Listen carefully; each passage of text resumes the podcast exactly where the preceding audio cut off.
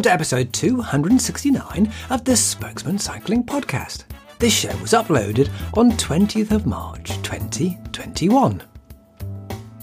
The Spokesmen Cycling Roundtable podcast is brought to you by Jenson USA, where you'll always find a great selection of products at amazing prices with unparalleled customer service. For more information, just go to jensonusa.com slash the spokesmen.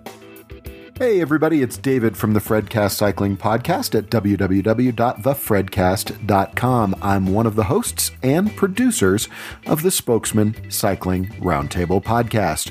For show notes, links, and all sorts of other information, please visit our website at www.the-spokesmen.com. And now, here are the spokesmen. I've got two themed episodes back to back for you, and they're both about play, or the lack thereof. Children's play, that is. Hi, I'm Carlton Reid, and on the first of these two themed episodes, I talk to author and child's play expert Tim Gill. On the next show, I go hyper local with Tyneside academics Alison Stenning and Sally Watson. But today's hour long show is more international in scope as Tim cites international best practice from the US, Belgium, and Israel as he warms to his theme that, for too long, we have neglected children's independent mobility. On today's show, I've got Tim Gill. Now, Tim, I've, I've been hearing and, and talking about Tim and writing about Tim for an awfully long time. And uh, I'll bring Tim in a second, but I'll just I'll just tell him that I did a book I can't even remember when it was. It was many, many years ago. And it was a children's bicycling book. And a large section of that uh, was about risk and why it's far, far better to to get out on your bike rather than you know wrap your child in in bubble wrap and never uh, get them out there. And I quoted extensively from Tim's uh, earlier book. So before we start talking about uh, your new book, Tim, which we will do, tell me about the the risk element of that first book and why it's far better to, as I said, to, to get out there doing stuff, climbing trees, doing childlike things, rather than just sitting there massively protected. Sure. Well, uh, that's a lovely introduction because there, there's a nice link between the two, which we'll maybe explore. But my first book so it's called No Fear Growing Up in a Risk Averse Society. You can download the whole thing for free uh, as a PDF from my website.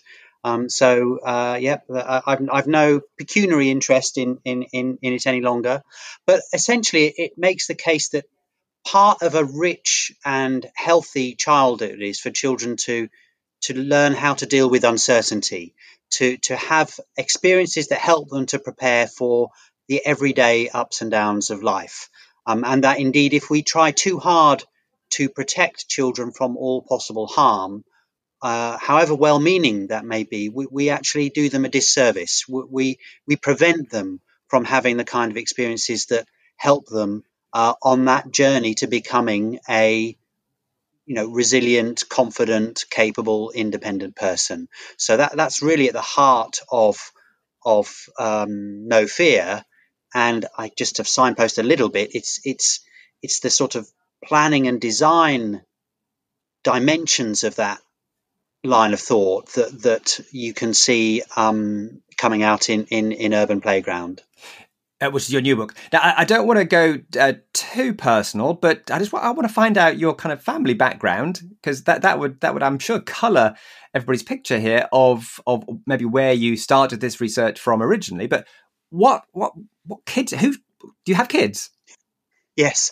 Okay. Um. So First of all, you know, I'm in my 50s, uh, like almost everybody from around the world, of whatever class uh, you you choose. Uh, I enjoyed a lot of freedom in my childhood, and those experiences are still resonant to me, and I and I feel that they were, you know, an important part of, you know, who, who I am today, uh, in ways that you know maybe not always immediately obvious. I'm also a dad, and my daughter is now in her early 20s. And kind of coincidentally, she came along a couple of years after I fell into a weird job with a quirky outfit called the Children's Play Council back in the mid 90s. And you know, I would be lying to you if I said that I have always been passionate about children's freedoms and, and child development and health and well-being.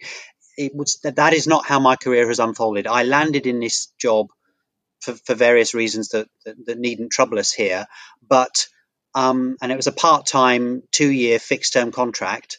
Um, but the, the the issues got under my skin. I just found it really fascinating to to think about how children's lives have been changing, and in particular their their freedoms and, and, and their opportunity to play and get around.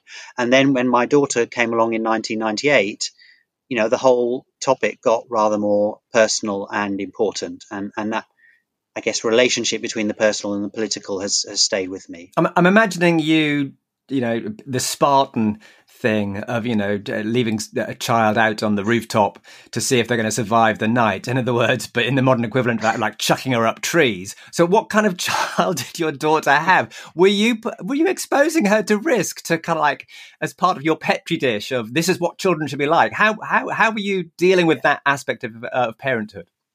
Um, I really, I really hope not. Um, I mean, that's. Uh, I actually think I'm I'm not a particularly uh, you know adventurous person in many ways. You know, I mean, I like going for walks and, and off road biking and stuff, but you know, the idea of jumping out of a plane leaves me like rigid with fear.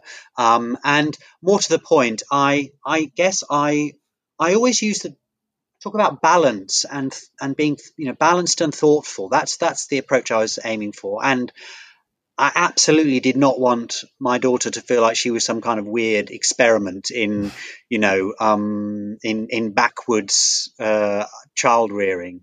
Uh, no, I, I, think, and bear in mind, you know, this was back, this was pre, almost pre-internet. It was certainly pre-social media. So, you know, back then you could kind of as a parent, I didn't feel like my every decision was under the microscope, and I think that's a really big difference um, with with parenting today, um, or you know over the last five or ten years. So you know, Rosa started walking to school when she was eight or nine. Um, you know, we had adventurous holidays with her. I remember when she was eleven. She, we were on a big trip to Scandinavia in a camper van, and, and, and one afternoon we let her go back to the campsite on her own on a bike, and she got lost, and, and it took her about three times as long as it should have done. Um, you know, though th- th- these are, uh, I don't think we were we were throwing her into the woods in the middle of the night, but we were recognizing that there's firstly there's no such thing as a zero risk childhood, um, and secondly that some of the times when we learn the most are the times when we make mistakes, when um, as adults and as children, and um, when we get a little bit outside of our comfort zone. So that was certainly part of of, of, of our thinking with with uh, bringing up our daughter. Mm. And you brought up your daughter, I think, if I'm if, if your website is still up to date, in Walthamstow. Yes, that's right, where I still live. So Walthamstow is famous in cycling circles. I mean, I've I've had uh, Clyde Loakes, uh, the, the, deputy leader, on at least uh, twice, perhaps more, uh, talking about the the incredible changes that have happened probably while you've you've you've lived there. So tell me a bit about Walthamstow, maybe how it's changed uh, while you've been there, and and and tell me if it's better.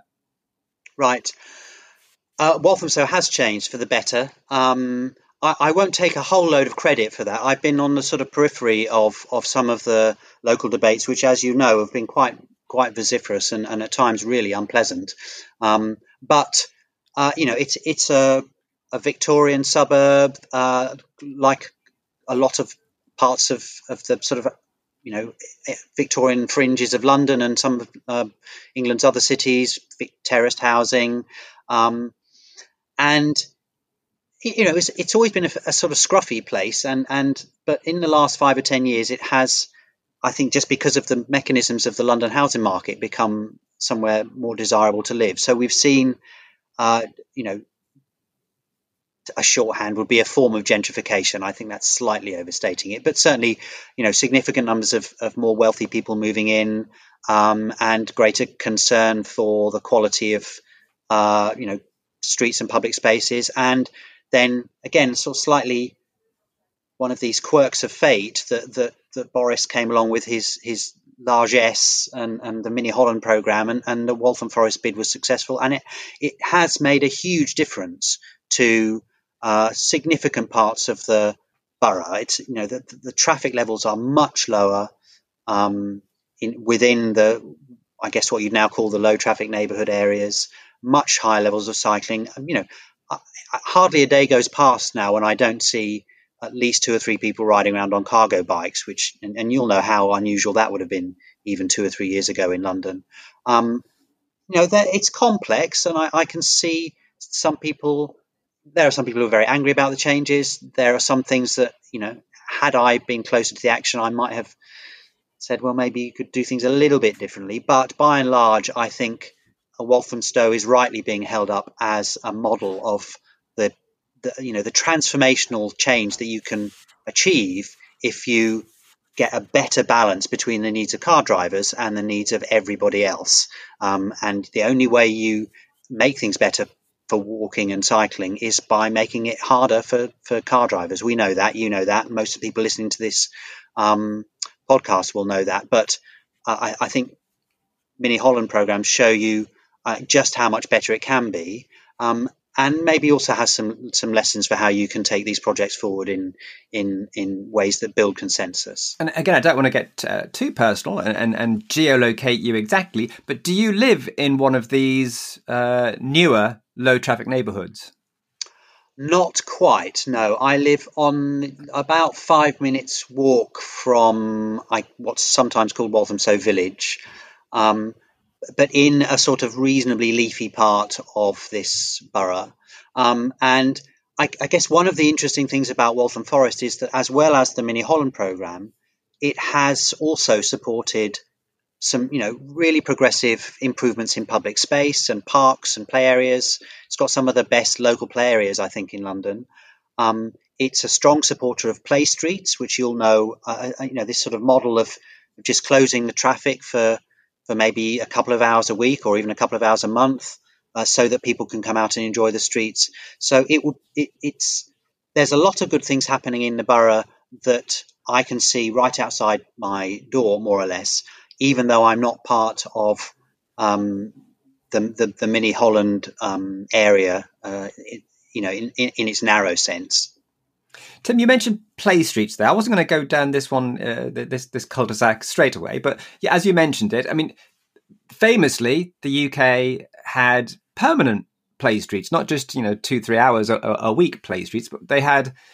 Um, I mean, there was there was there was there was parliamentary acts to actually create uh, play streets in the UK, and you can look at the photographs of, of where there's certainly a lot where I live in Newcastle, um, and you look at the photographs of, of what they used to be like, and there's the, these there was these little um, posters up saying, you know, this is a play street, and you couldn't even cycle down these play streets. So, tell us more about the the, the history of that and, and what happened and, and why they disappeared.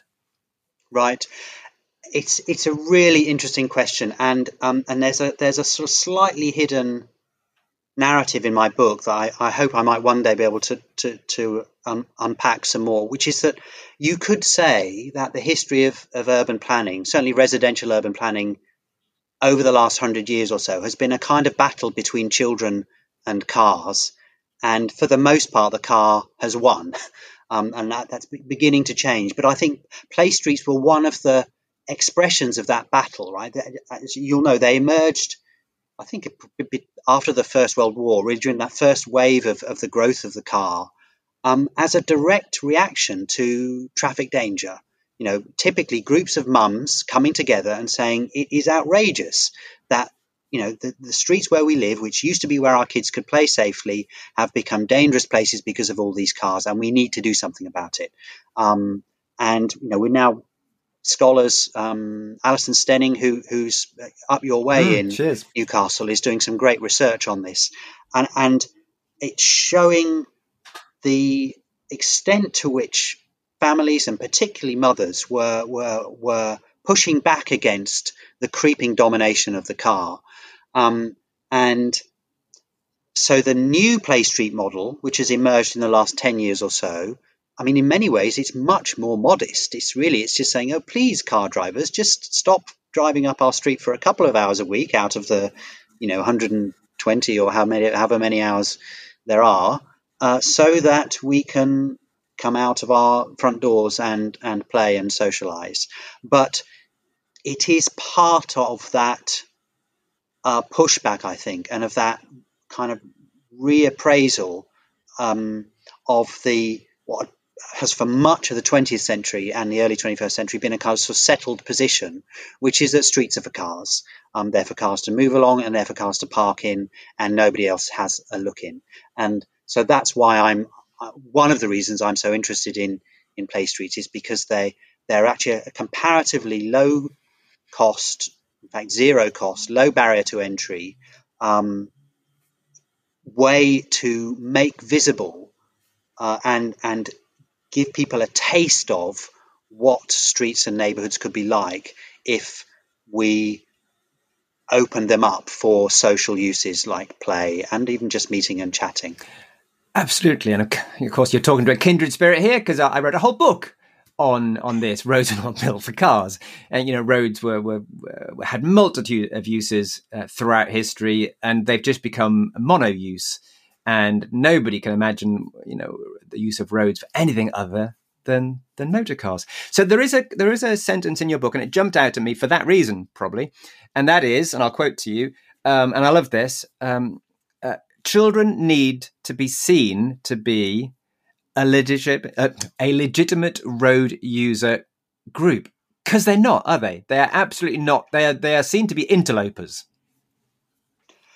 I think uh, it's probably worse than that. Uh, uh certainly for highway engineers, they're o- often objects of terror, um, not because of the harm that they can do, because of course children, you know, even if they try really, really hard, they're actually not very capable of doing serious harm. But because of, you know, what might happen if if the highway engineers get things wrong, and so children, you know, are seen as unpredictable, um, wayward, stupid, um, just scary creatures um, who can uh, really mess up the ordered and tidy um, traffic flow plans of the highway engineer.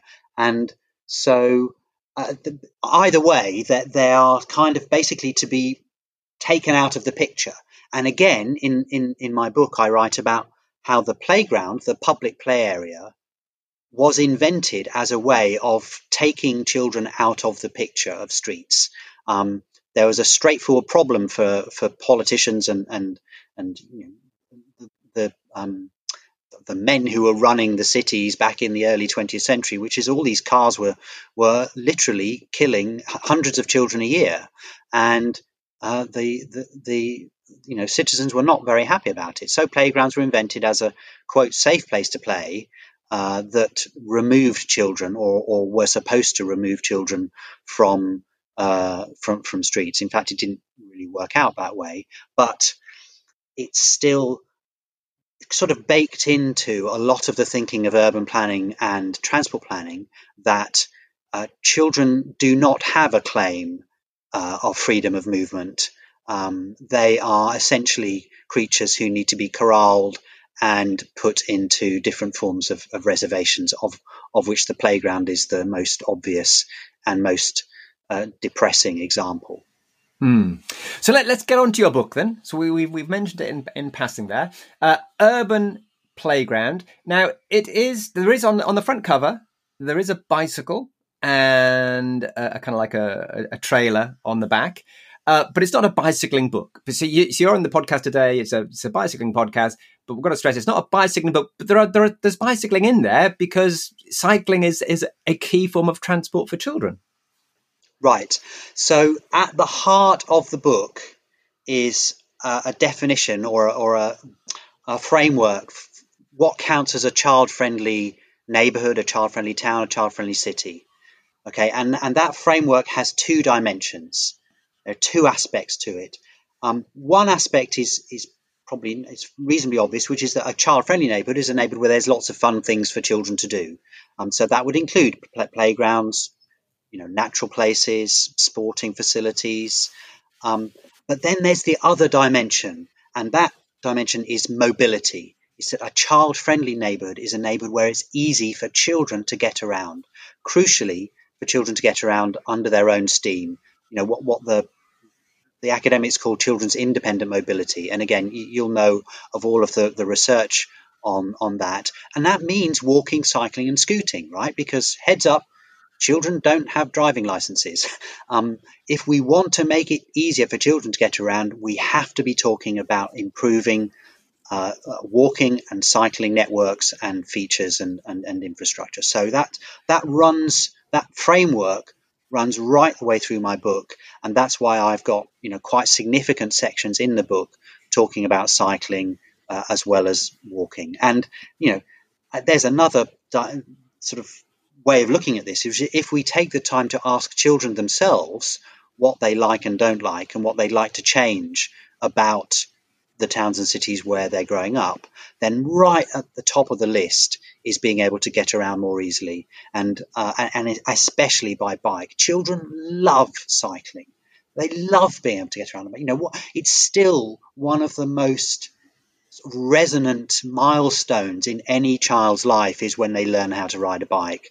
Um, and you know, one of the the, the um, uh, sort of under underexplored tragedies, I think, of modern childhood is how the the role of the bike has has diminished so much. You know, when I was growing up, um, I, I, I grew up in the sort of rural home counties of England. You know, I had I, I could basically ride as far as I liked from about the age of eleven or twelve, as long as I got back home in time for tea. It was un, my my horizons were unbounded, and and I, I really do feel so sorry for children today uh, because so few children have anything like that um, opportunity, you know, to just get on a bike and ride.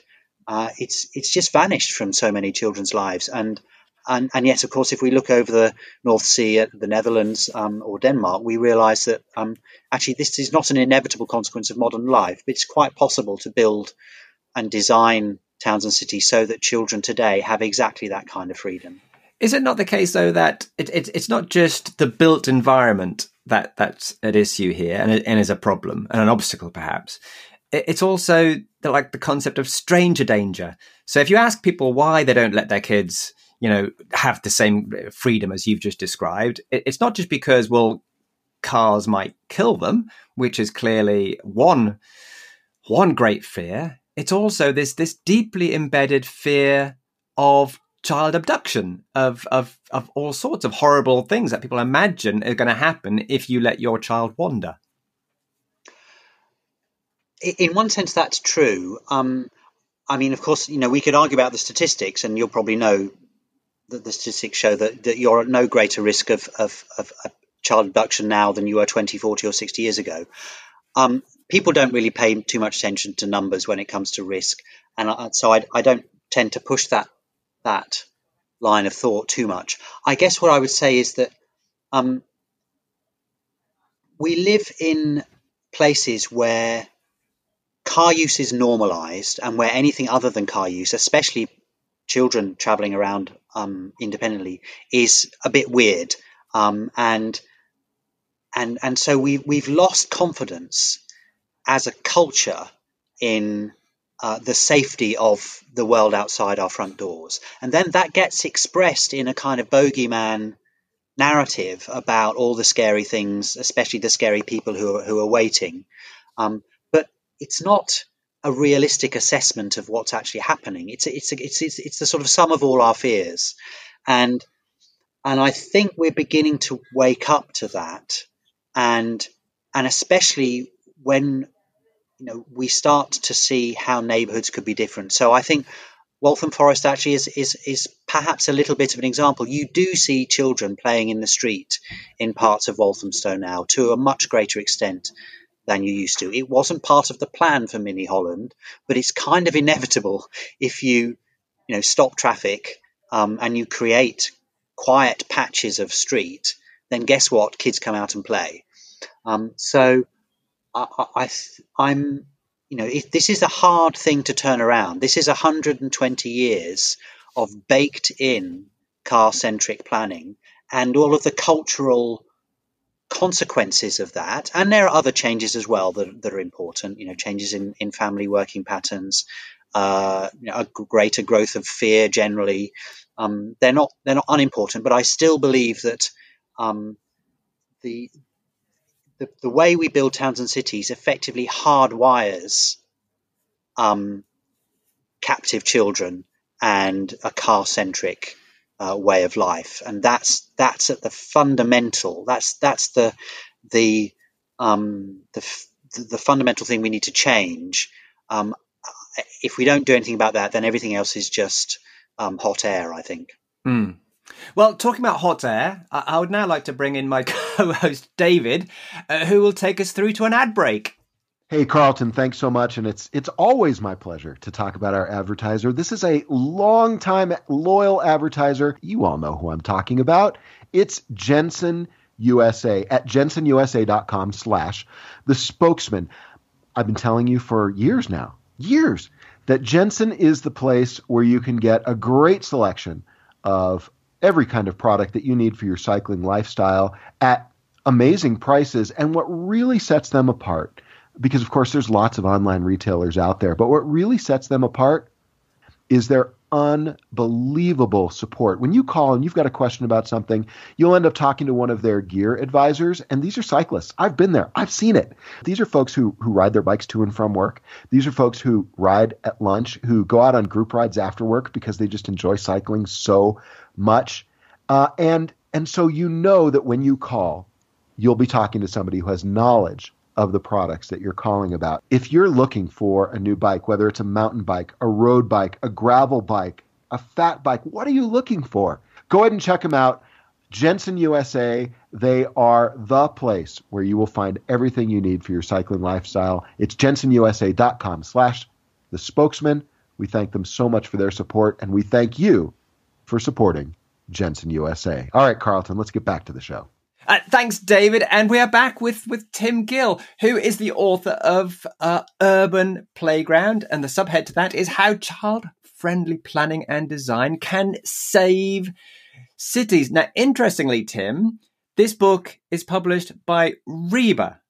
So you're going to be talking, presumably, to some pretty influential people who can make changes. So tell us what RIBA is and tell us how this book uh, could potentially be influential. Okay, so RIBA is the Royal Institution of British Architects. Uh, so it's you know it's the kind of the, the member organisation for architects.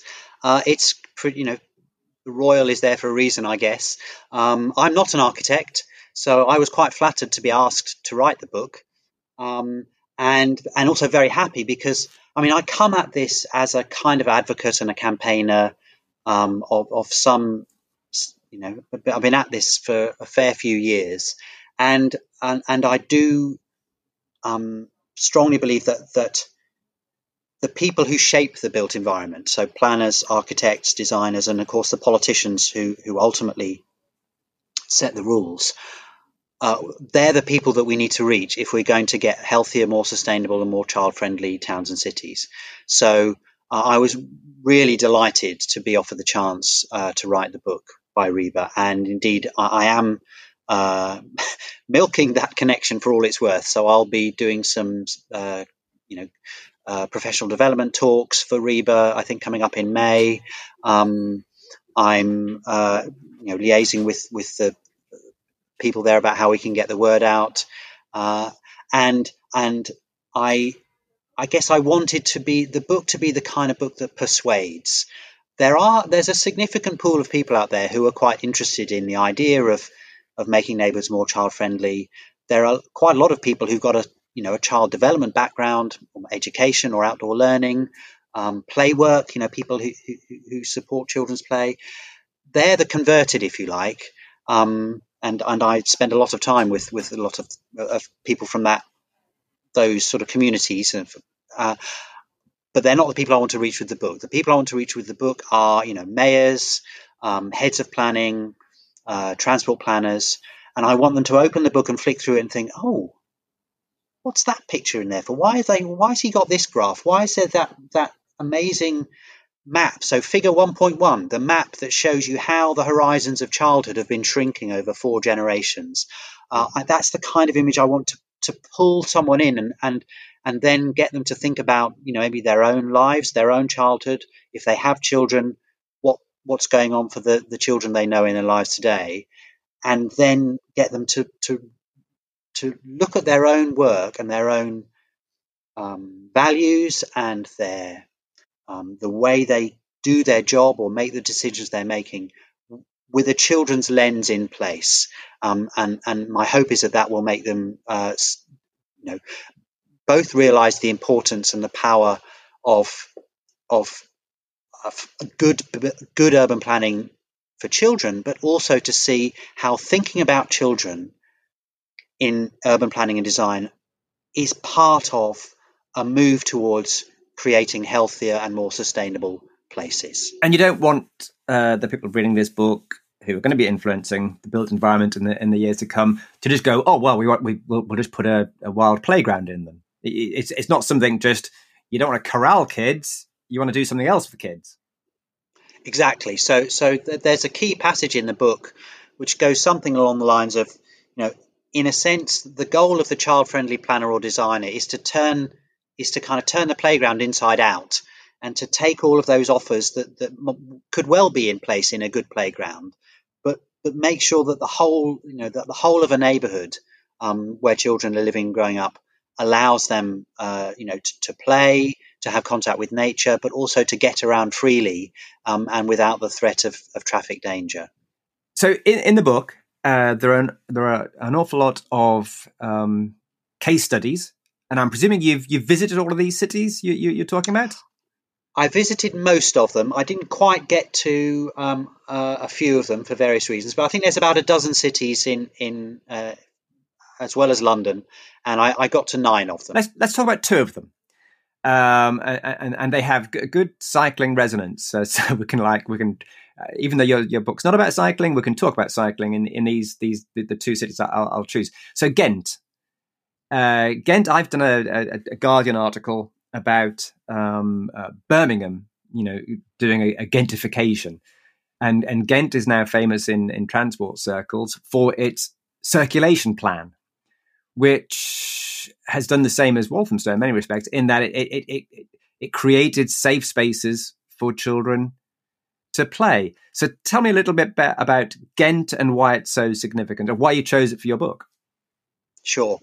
Um, so Ghent in Belgium, like I should say. So Ghent in Belgium. Yes, it's in Flanders. Yeah. So it's it's in the, the Dutch speaking part of Belgium, and it, Flanders is a part of the world where where the idea of child friendliness has taken some hold. So it's got some profile within you know planning and local authorities. Um, kind of compete with each other to an extent to, to be labeled child friendly and ghent is generally seen as the most child friendly city in flanders um, and, and actually, there's quite high public awareness of that. It's almost a badge of honor for the city. So that's been in place for a fair while. Um, and one, the, one of the reasons I picked Ghent was, was that there's a team within the local authority. Now, I know this is a bit sort of geeky and, and, and bureaucratic, but it really matters that there's four people, at least when I visited, whose job it is to work with other departments so that they do a better job for children. So these people, they will be alongside the planners um, who are planning a new development, you know, in a new part of the city. Um, they'll be working alongside the regeneration team. There's a big regeneration project that I write about in the book um, in a in a rundown 19th century part of the city. Um, very uh, ambitious. Um, you know, had a, a, lot of careful work with residents um, and, and, and local groups to make sure that what was going on was was was, was right you know was would work for them and that they wouldn't have um, they wouldn't be hostile to to that. And again children and thinking about children was woven into that project. There's a lovely um, a, a, a feature called the red carpet and it is literally a kind of red path that runs for a couple of kilometers through this part of Ghent that joins up different local squares and public spaces and schools and links into other parts of the city. And all that came about because uh, at the political level, this idea of child friendliness has purchase, it has resonance. Um, and so the politicians, uh, you know, are proud to say that Ghent is a child-friendly city, and they put resources uh, to to give that some some meaning. And and you're right to mention the circulation plan. It's it, it had just not long been in place. I think maybe less than a year when I visited, and it was really striking how much of a difference it made to the city. And this is not uh, you'll know this, but but listeners who don't realise, you know, this this is not just about a tiny you know bit in the kind of historic core of, of Ghent that, that might you know preserve the chocolate the chocolate box bits that all the tourists visit. This was a really major um, transformational change in the way people get around the whole of this city of I think it's about three hundred thousand people, um, and people were predicting you know chaos and the economy, you know all of the stuff that we know happens uh, in this sort of um, with this sort of scheme. And you know, the world did not end. And now, I think yeah, I think I read your article. I may have even quoted from it uh, or stolen one of the quotes from one of the people you vox popped. Um, people just say it's great. You know, of course, there some people will will lose out. And again, your your podcast followers will know that there there is no way of uh, improving things for walking and cycling that doesn't have an impact a negative impact on car users. You can't do it. It's basic sort of spatial uh, spatial justice, really. But the changes that have come about in Ghent, including changes for children, more children walking, cycling to school, um, much uh, lower levels of child accidents, um, lower levels of pollution, are all um, absolutely in the direction that anyone would want to see and are particularly important for children and families. And that, that red carpet idea looked lovely. That that absolutely was one thing that jumped out of of your book, and I wasn't aware of, of that when I was doing my Ghent piece for for for the Guardian. Now, I had Gary Fisher, the mountain bike uh, icon, on the show recently, and he was telling me about uh, Fruita, Colorado, which isn't in your book uh, for fairly obvious reasons. But Fruita Colorado, and I've got to go and check this out and see if if, if what uh, Gary said is it is kind of true. But he said, do you know what a pump track is? Tim? Yes. Okay, so he says there's a bunch of interlinked pump tracks in Fruita, which in effect allow you know a, a, a preteen, a teen child to basically um, take a pump track all the way from their their house to school. Because it's just you know so it's like a red carpet but for for for older kids. So using that concept it's like how do you define childhood? Because what's going to be good um, for toddlers and for for you know six seven eight year olds is perhaps very different to what a preteen and a teen is going to want and those those two user groups are going to be in conflict to each other. So how do you square that circle? Right, that that is a really good uh, question. Uh, in in the book, I use the UN Convention as my sort of definition of a child, uh, and it, so that's anyone from the age of zero to eighteen. Now, in ordinary language, that's a bit clunky because no self-respecting teenager would would really recognise that word child uh, to, as applying to them. Uh, and more to the point, and, and to your point, uh, some of the details are going to be very different for teenagers compared to you know uh, babes in arms um, and, and, and of course the, their parents and caregivers and we need and planners need to be attuned to those differences. But actually i still would argue and argue in the book that that basic framework the framework i talked about still applies. Teenagers still want to, to, be able to get around their neighborhood easily and freely. And uh, you know until such time as, as a few of them might get car licenses which you know, is pretty late on in that process and getting ever later um, that really does mean walking cycling scooting and the like and teenagers also want choice and different options as to where they can hang out and meet their friends so the details of those choices are going to be a little bit different and there is some potential for conflict. Although I, I would argue actually that good. Let's think about parks and parks and open spaces. A great park and open, a great public park, should be a place where anyone of any age actually can ship up and can, you know, find things to do and places to hang out and linger and enjoy that space.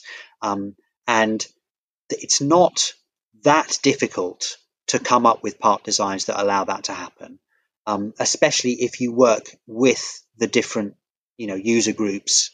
Um, and teenagers are very vocal actually about what they like and don't like about parks and public spaces. So one of the pieces of work that I quote in the book is from another city in Colorado, uh, Boulder, Colorado. I didn't actually make it to Boulder. I'd love to get there, but it has a very well respected youth participation project. So it does a lot of work bringing in the voices of children and young people, including those groups that don't often get a say, you know, black and minority ethnic youth, uh, young women who, who are often ignored or downplayed, and and bringing their voices into, uh, in the example in my book, a quite high profile downtown public space, and you could point to features in that park that have been put in because of what the young people were saying. And you can also see how th- those features actually made that park work better for everybody. So, you know, there, there, there's actually not that much conflict when it comes to to to uh, if you start from the point of progressive, human scale, sustainable, democratic design. Um, you know, you can get it right uh, for uh, almost all of the time, I think. Mm.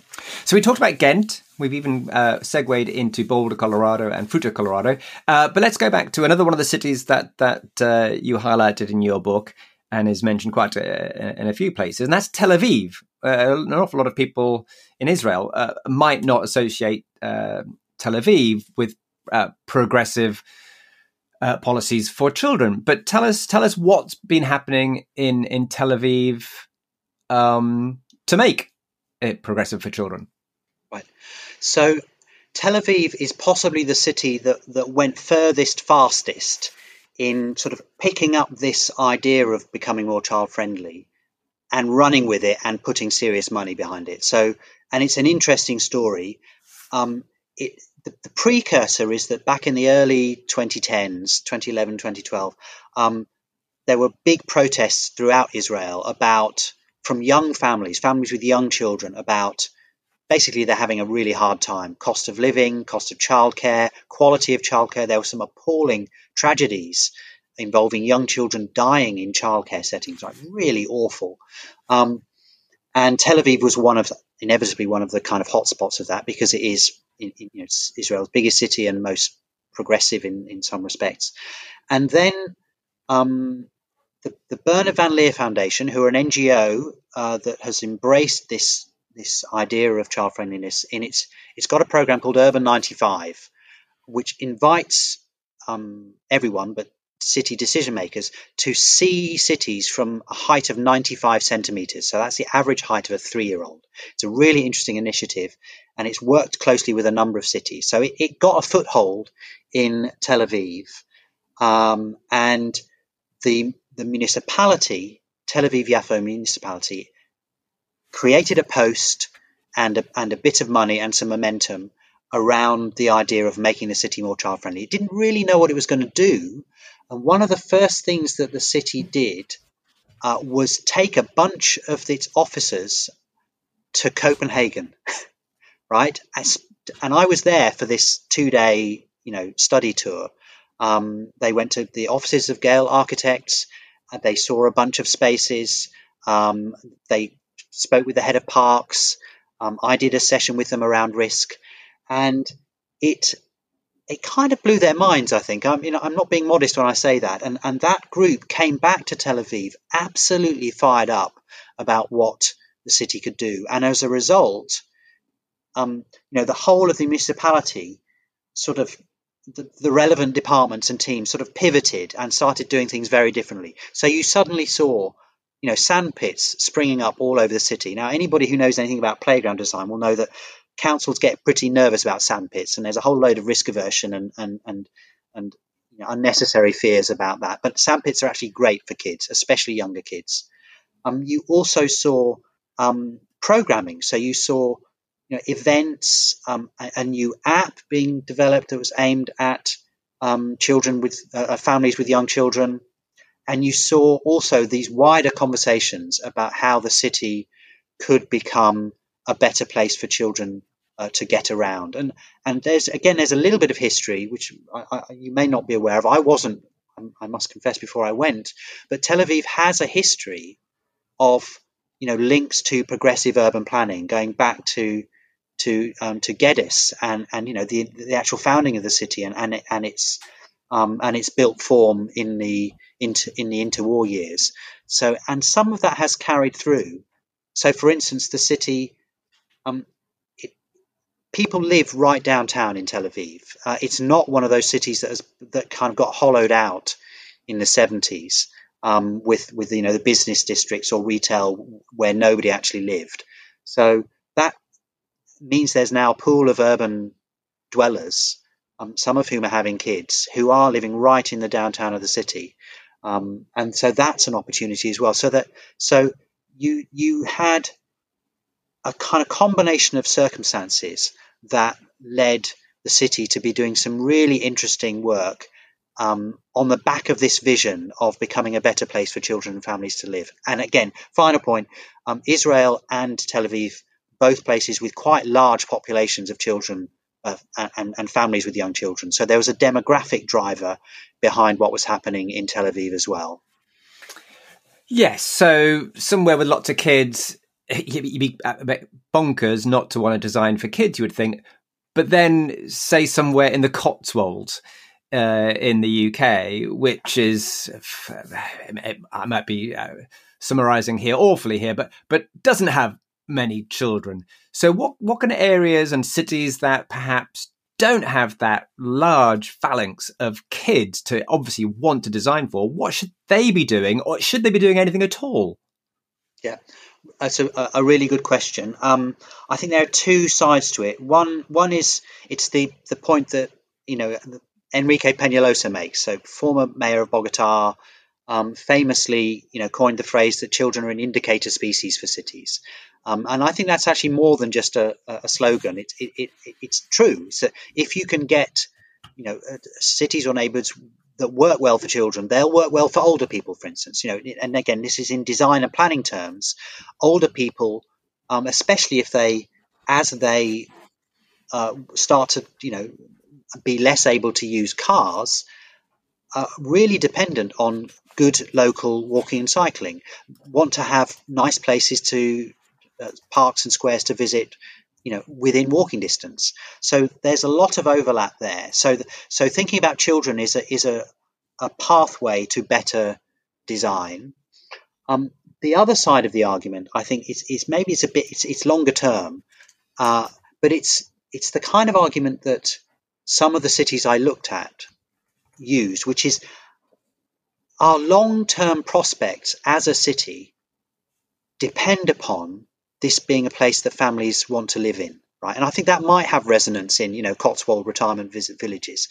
Um, in really simple terms, if you don't have families moving in uh, to your settlement, to your patch, then your patch in 20, 40, 60 years is going to be at mortal threat. Um, there will simply not be people living in it. So there will not be an economy, there will not be services, there will not be people, you know, able to work uh, or available to do all the things that we know need to happen to keep um, human habitats ticking along.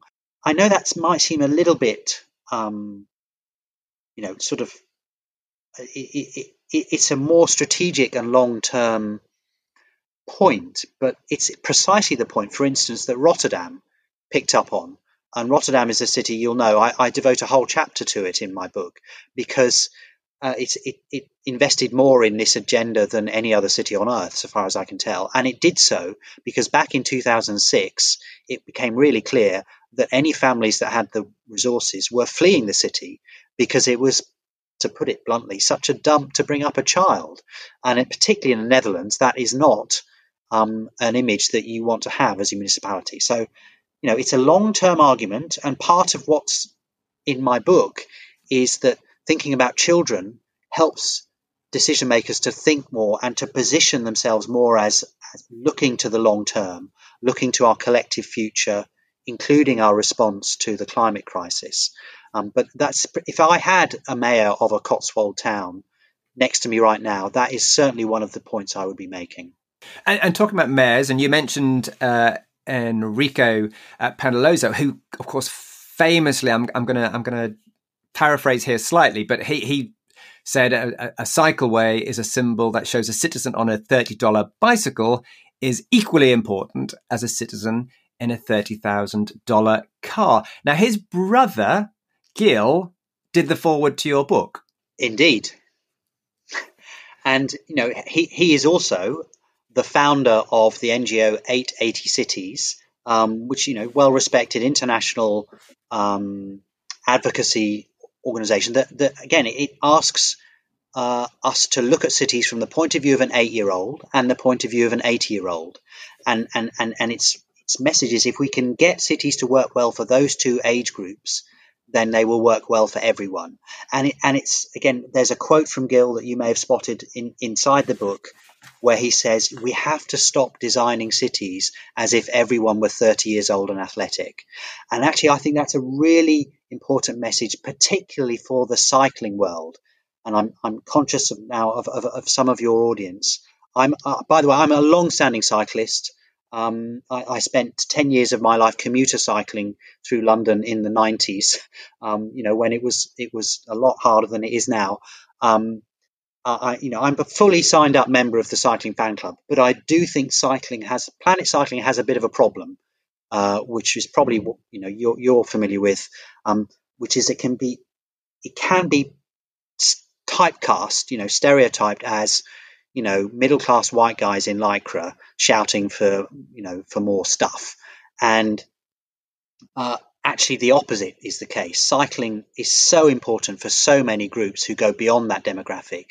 Um, but I think uh, for, for, for the cycling world to, to really build on the progress it's made, which is impressive, um, it has to start changing the terms of this conversation and bringing children into the conversation about cycling. I think could be an absolute game changer, um, and could really uh, see cities that have up to now been kind of nervous about embracing cycling um, start to invest much more time and money in it, and also, you know, it's pretty you know, if you've got groups of children actually in meetings or, or in presentations saying to the adults, saying to the grown ups, why on earth aren't you making it easier for me to cycle now? It's so obvious how much better it would be for everybody if instead of 2% of, of, of kids cycling to school every day, it was 20% or 40%. You know, if you had that direct uh, expression of children's wishes, um,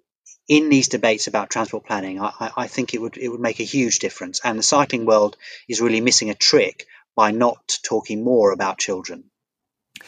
I, I was cycling with my son, and my son is 22 now, and he's actually he's come back from China. Uh, on his bike, he's a he's a proficient cyclist. He's probably that uh, that demographic you just talked about of of you know a young lycra clad uh, white male. We were cycling uh, in a suburb of, Newcastle called Jesmond, where they've just put in, City Council have just put in protected cycleways um, alongside the road. So they're not fully you know, segregated, not fully separated, but they're they're protected on on certain junctions. And so my son was we were riding along, and my son was complaining about them, saying, "Well, you know, I wouldn't use that particular bit of infrastructure, and look at this traffic light here. It's just, you know, I wouldn't stop there because I just go straight around." I said, "Josh, it's it's not designed for you. It's designed for kids. It's designed for people who you you are perfectly able to use the roads as is. You know, you you you block you know people behind you. You you're in the middle of the road. You're you're great. You're fine. But other people aren't going to be like that. So this particular bit of infrastructure that you're poo pooing uh, isn't designed for you. It's designed for the people who can't do the things you do. So basically, we need more of that. Yes. Absolutely, yes. So again, in the book, I uh, showcase the work of Vancouver um, and its you know all ages and abilities uh, guidance on cycle infrastructure, which which makes precisely that point that, that you you need to make sure as far as possible that the the stuff you put in is stuff that you know to steal from Chris Boardman that, that a 12 year old independent cyclist um, is confident to use Um, and you know, I I know that it comes back to this point. You know, sometimes it can be a bit irritating having to deal with younger children in the public realm. You know, children are not entirely predictable. They have a playfulness and you know exuberance and kind of physicality that means that you know that that that commuter cyclist that's trying to you know beat their Strava record um, on the commute home might get a bit upset if they come across um, a, a five year old on a um, on, on their first bike. But I hope that um, you know in, in in sort of calmness and, and you know once once that cyclist has got home, they'll realise that actually it really is in their interest um, to hear and um, involve children more and to get uh, the people who shape our cities to be thinking more about children because that way um, we get you know more infrastructure, we get better infrastructure, um, and we also pave the way for the kind of long term future of cycling as a respected and strategic form of transport. And that is not going to happen unless we can, you know, inculcate it in this generation and coming generations of travelers, which means children. Hmm. Tim, it's been fascinating talking to you. Thank you ever so much for, for, for taking the time. And let's just find out uh, where people can get hold. Well, you said before where they can get uh, your your uh, No Fear book, but let's first of all talk about uh, where they can get uh, this current book, Urban Playground. Where where can people buy this book? Right, so it is available from good booksellers. Uh, it's it's absolutely available worldwide from the RIBA books online bookstore. So that's ribabooks.com. Uh, Amazon has it. The Book Depository has it. Uh, I know several international booksellers have it online. There isn't. There are different ebook versions available. You'll need to go to the Taylor and Francis publisher's website for the ebook, um, at least for now. And you can find a bunch of information, including some samples, uh, on my website. So my website is rethinkingchildhood.com com.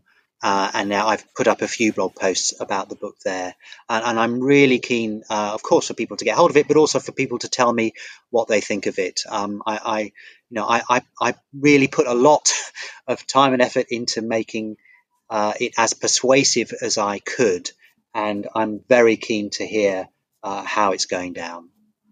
Well, I'm looking forward to Newcastle, my hometown, changing in the future because I don't think I'm giving too many trade secrets away uh, here. But that one of the, the, the main town planners, city planners of Newcastle, has your book, and I know that because I was talking to him the other day about something different. I don't know why why it came up uh, uh, about talking about your book, but we we did. We talked about your book, Tim, and um, and and hopefully he's going to be taking some of those policies, and he's just as much blown away uh, by the concepts in there that those people, the, the Israelis you took or you were in Copenhagen with, uh, uh, were to do stuff for Tel Aviv. Yeah, well, that's good to hear, and and uh, you know, I have I've had some nice feedback so far, um, including from exactly the audiences that, that I was targeting. So you know, urban designers, um, master planners. You improve cities for children. You improve cities for everybody. Absolutely, and I think you also you by talking about children, you can't help but look more towards the future and that, that long term future that where we know there are big challenges awaiting us. And you also can't help but think in a more kind of collective way, you know, think about the public good.